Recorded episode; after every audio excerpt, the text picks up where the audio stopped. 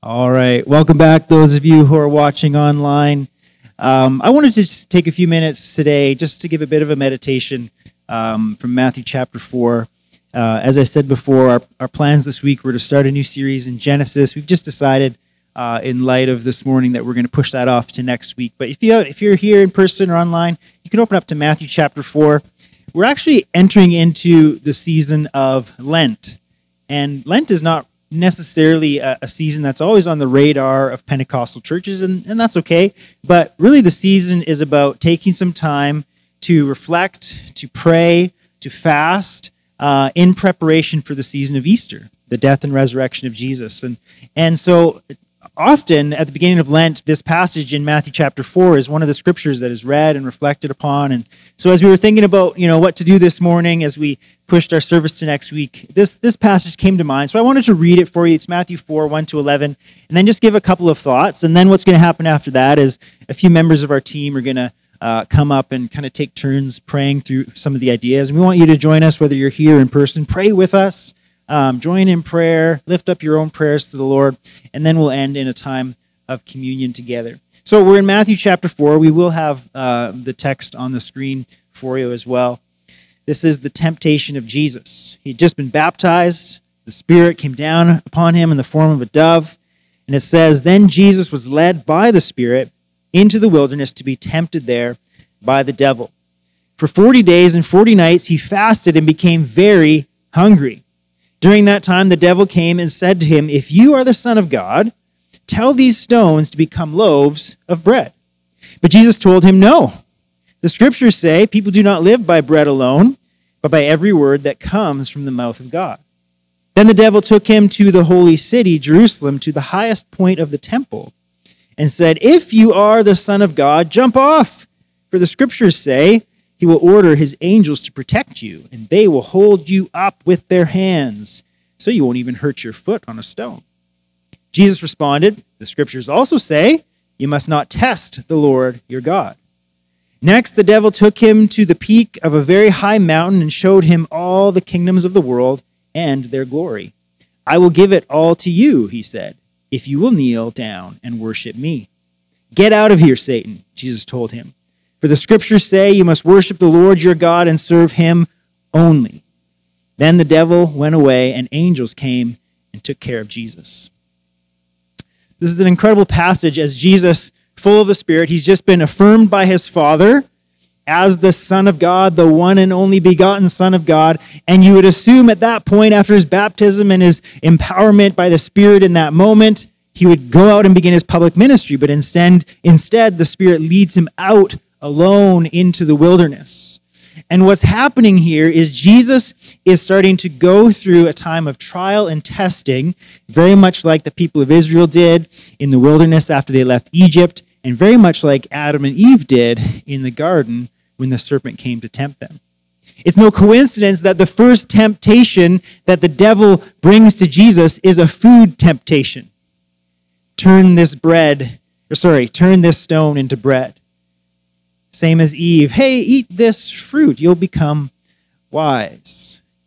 And Jesus says, Hey, listen, you know, I know I'm hungry, but there's a, a, a, well of satisfaction. There's a desire that I have that goes way beyond food, and only that can be satisfied by the word of the Lord. So I'm not going to just perform some trick here to prove to you that I'm the Son of God. I know I'm the Son of God. Listen to Satan's words if you are the Son of God right? Just like he said to Eve, did God really say not to eat any of this fruit? Satan comes with a half truth, with a question, trying to, trying to question what God has already said. And Jesus says, No, no, no. I'm trusting primarily in the Word of God for my satisfaction, for my source. And it's the same temptation we have regularly, whether it's from a, a, natural bodily desire that, that leads us to walk away from what God's best is for us, or other desires we have in our life that Satan tempts us with because our flesh is weak. Jesus, at the end of 40 days, his flesh was weak, but in the fasting, he actually grew in strength in his spirit. And in our spirit, we can respond with Scripture. We can respond in strength as we are tempted to satisfy our cravings in a way that dishonors God. And the second temptation Satan actually misquotes Scripture, which is really important to remember. Because you can go into the Bible and you can find a verse that kind of sounds like it supports pretty much any argument.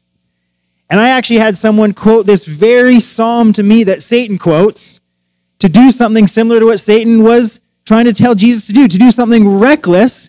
God will protect us. We can do reckless things because God will protect us. He'll send his angels to protect us, no problem. I'm like, Satan quoted that scripture for that same reason.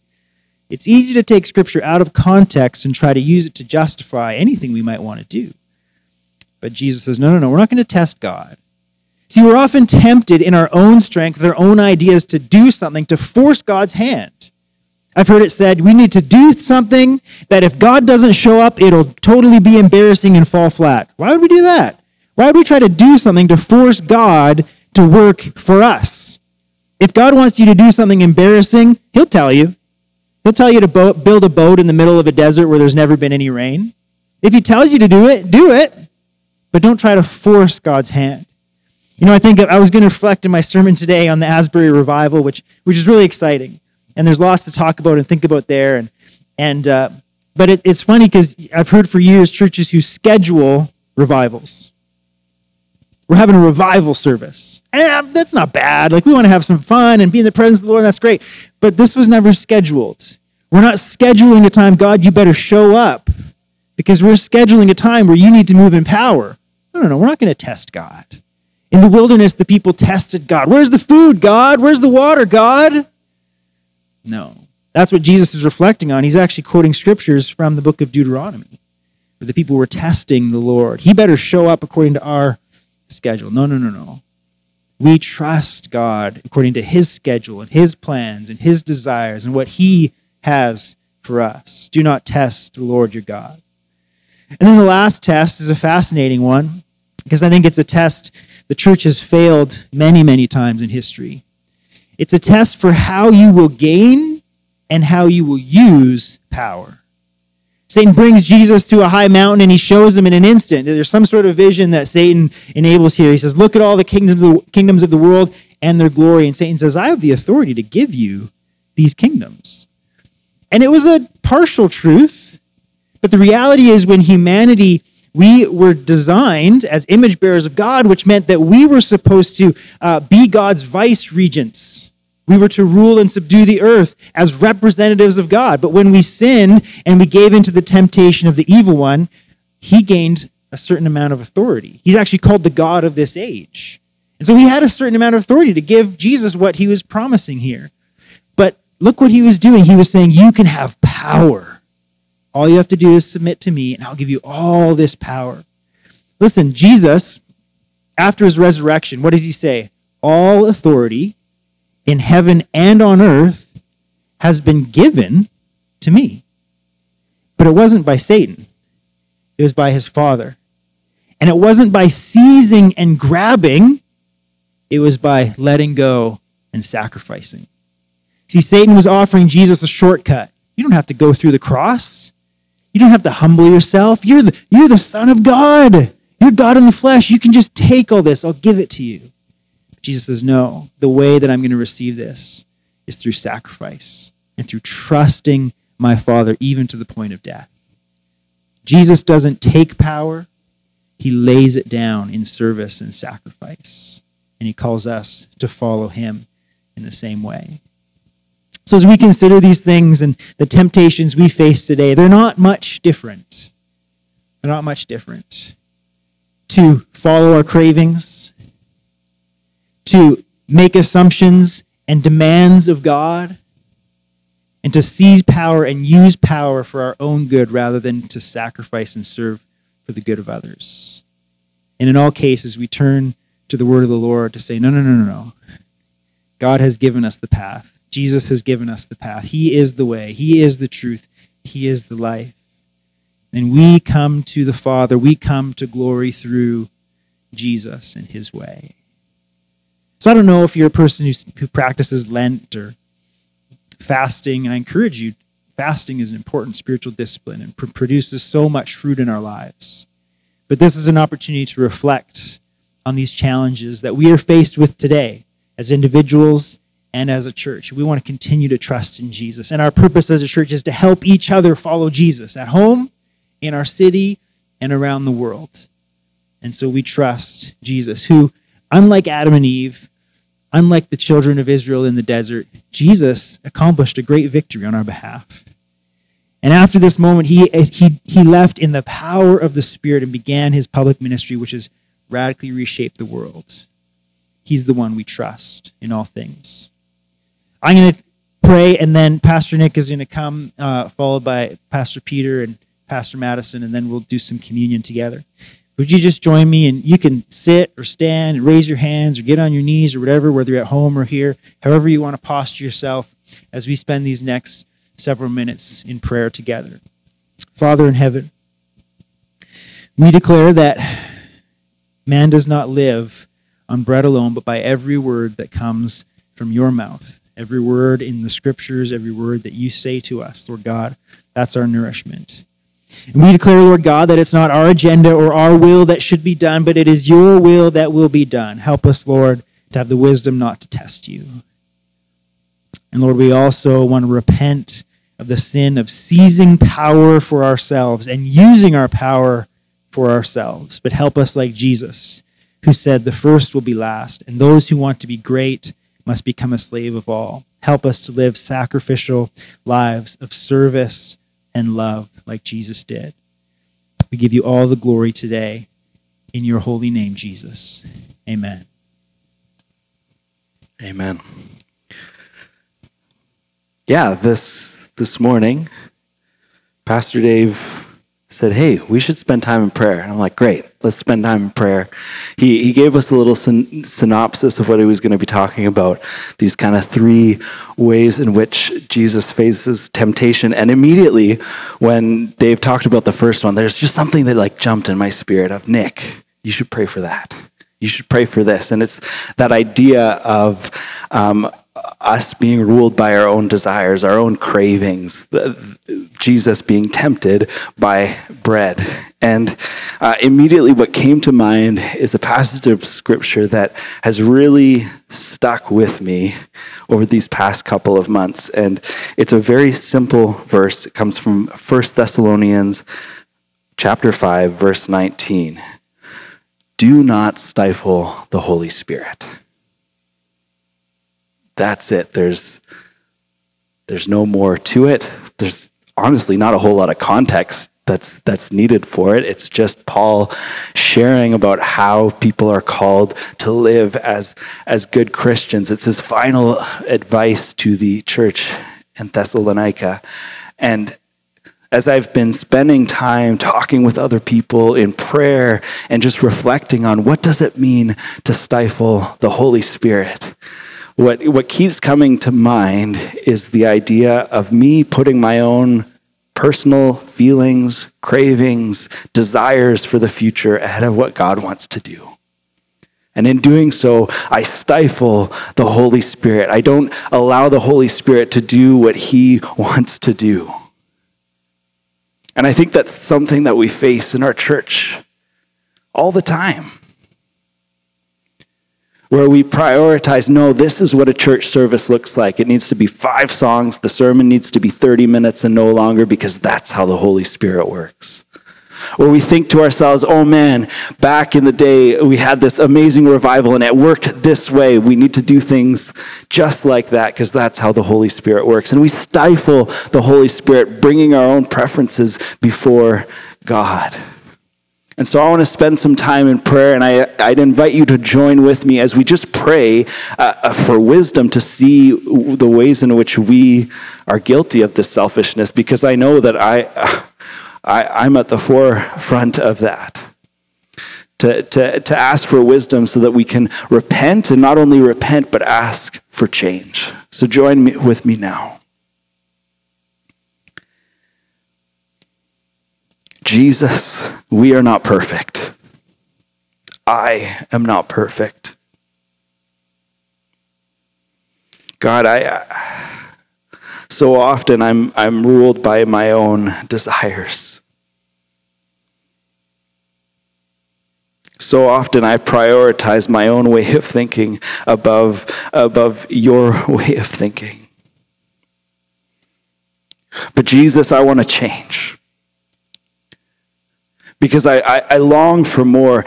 I know deep down in the heart, the pit of me, that I long for more, not just for my own cravings, but for that deeper craving, that deeper craving for your Holy Spirit, for, for your kingdom ground to be broken. And so, God, right now we pray and ask that you would give us wisdom uh, and insight to see the ways in which we are selfish, the ways in which we put our own ways first. And God, we pray that you would speak to us with clarity, God, that you would give us open eyes to see those things. God, whether it's through personal reflection or even through uh, a trusted friend speaking to us about it, God, we pray that you would bring those things to light. And God, we say sorry. We, we repent. We ask, God, that you would forgive us for the ways in which we uh, uh, hold you back and the ways in which we stifle your Holy Spirit. And God, we pray, uh, yeah, we pray for forgiveness. God, we thank you that you've died for our sins, God, that this isn't the end for us. But God, we pray and ask for your forgiveness, knowing that it is a gift, not something we've earned on our own.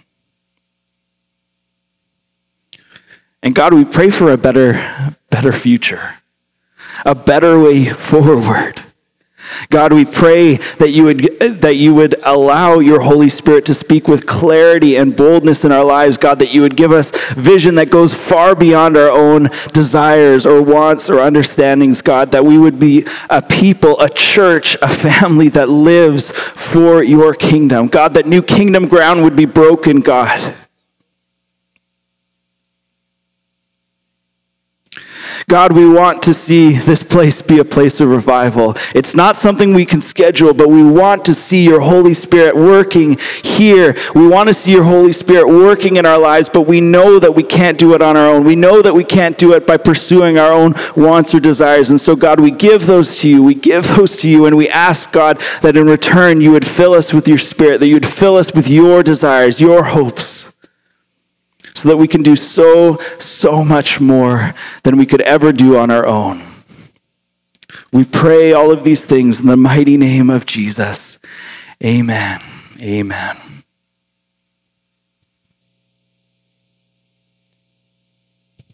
Amen. Um, I'm going to pray for the second temptation.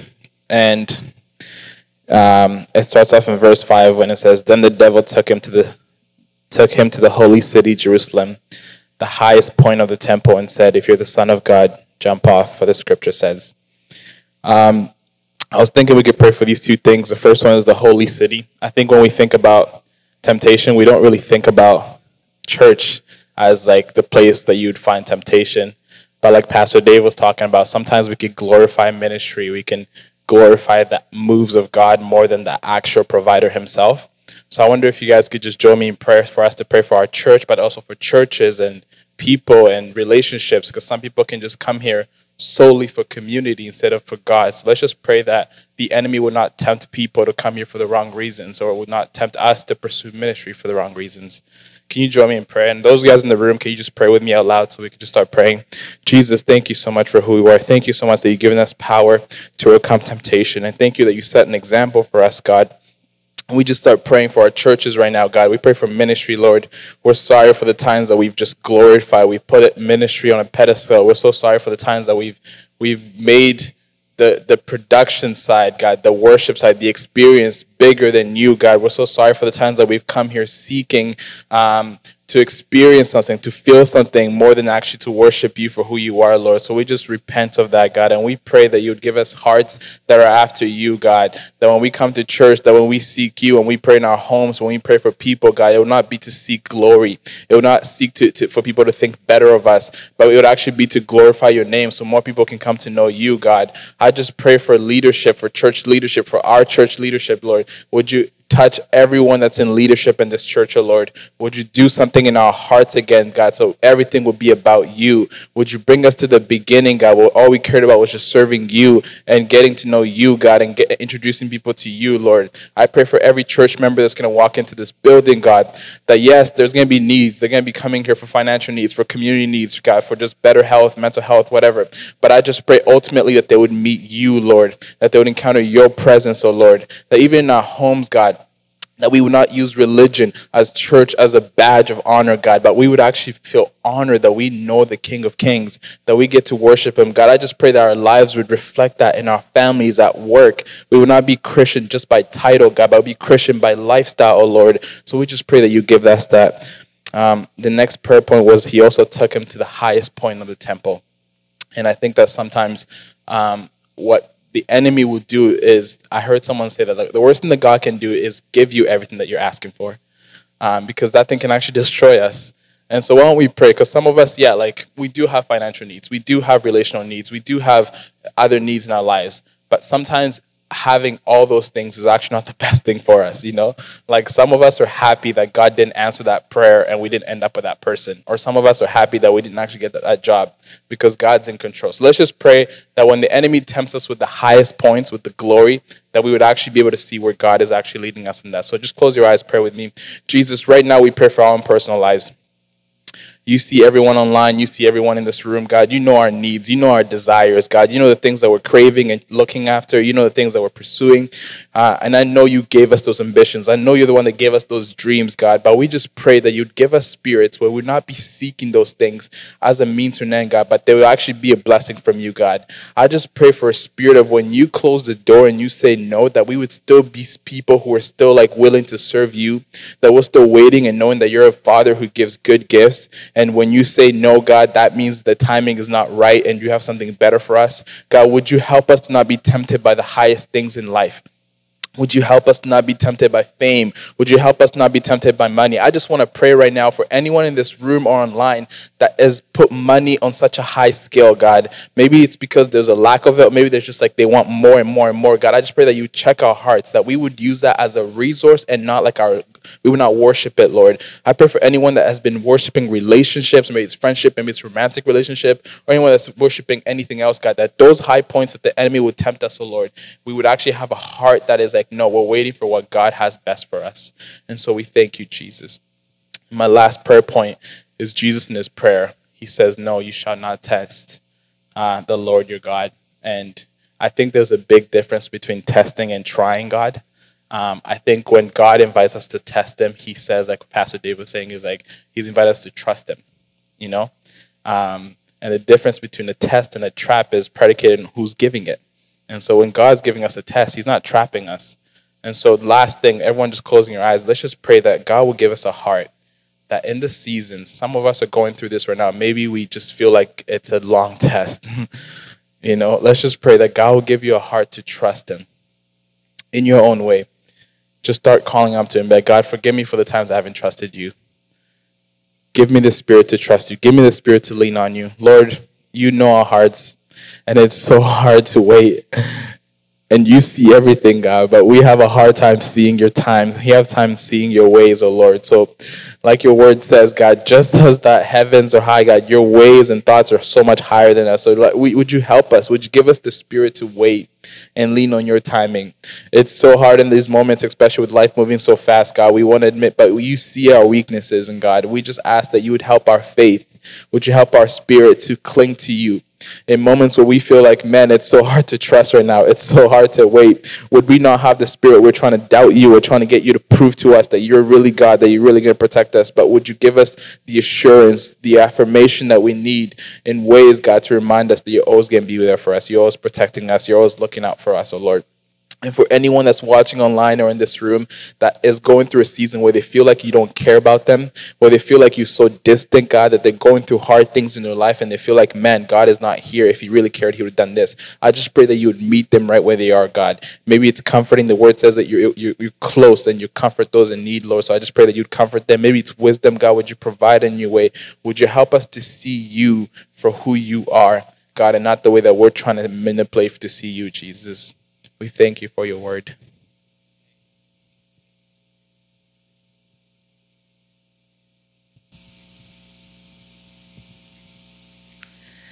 And lastly, we're going to pray that the authority that Jesus Christ has on heaven and on earth will also just rest on us, that we will remember that, that all pride that we might have, that we think we have the authority, will leave and we'll ask for forgiveness for that. But we will just recognize the authority of Jesus Christ that's in our lives is the best thing that's ever happened. And so we're just going to pray over our city, over our church, that we will be able to recognize and walk in the authority that is incredible remarkable, most powerful um, authority that is on heaven and on earth. So let's pray together for our church and for ourselves. Father, I thank you so much for this church.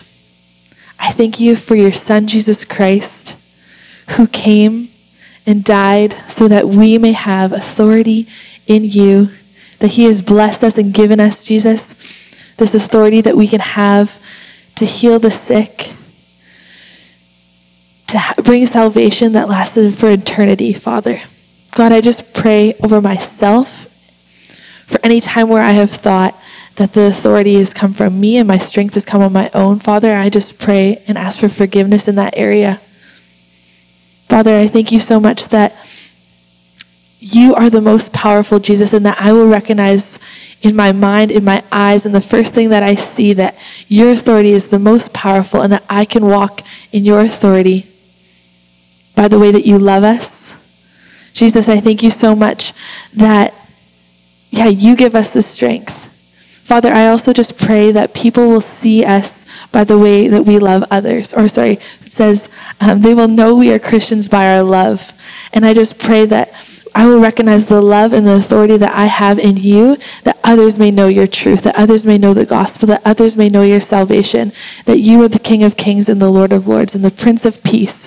Father, I just pray that this church and myself will just be awakened to the people that are broken and the people that are hurting, that don't know who you are, Jesus. That we will be able to see the authority and walk in it, and we can just have confidence and assurance that um, your goodness and your faithfulness is the best thing that is um, a part of this world, God, so that we, yeah, may just see that your authority will bring peace and hope to the rest of the world, Father. I just pray that my eyes will be opened and also have strength to see, um, yeah, what you were doing in my life and my friend's life so that I can also share that hope with others. Father, I don't want um, this strength on my own, and I know that it comes from you. So I thank you, Jesus, so much yeah, that you are filling us, that you are filling me with your hope, with your goodness, with your joy, with all of the fruits of the Spirit, so that I may walk confidently into the world to share your hope, because it says that all authority is given to us, from heaven and earth is given to you, so it is given to us, Father. Thank you, Jesus, that we can live a life that is reflected of you, that we can share others, that, um, yeah, that we are able to give hope because we know who you are. And that we, um, yeah, thank you, Father. I just pray for strength to continually um, give it out to the rest of the world the broken, the needed, the hurt that need to know your authority and who you are, that you are the King of Kings, and that you reign above it all. Thank you, Jesus. Amen.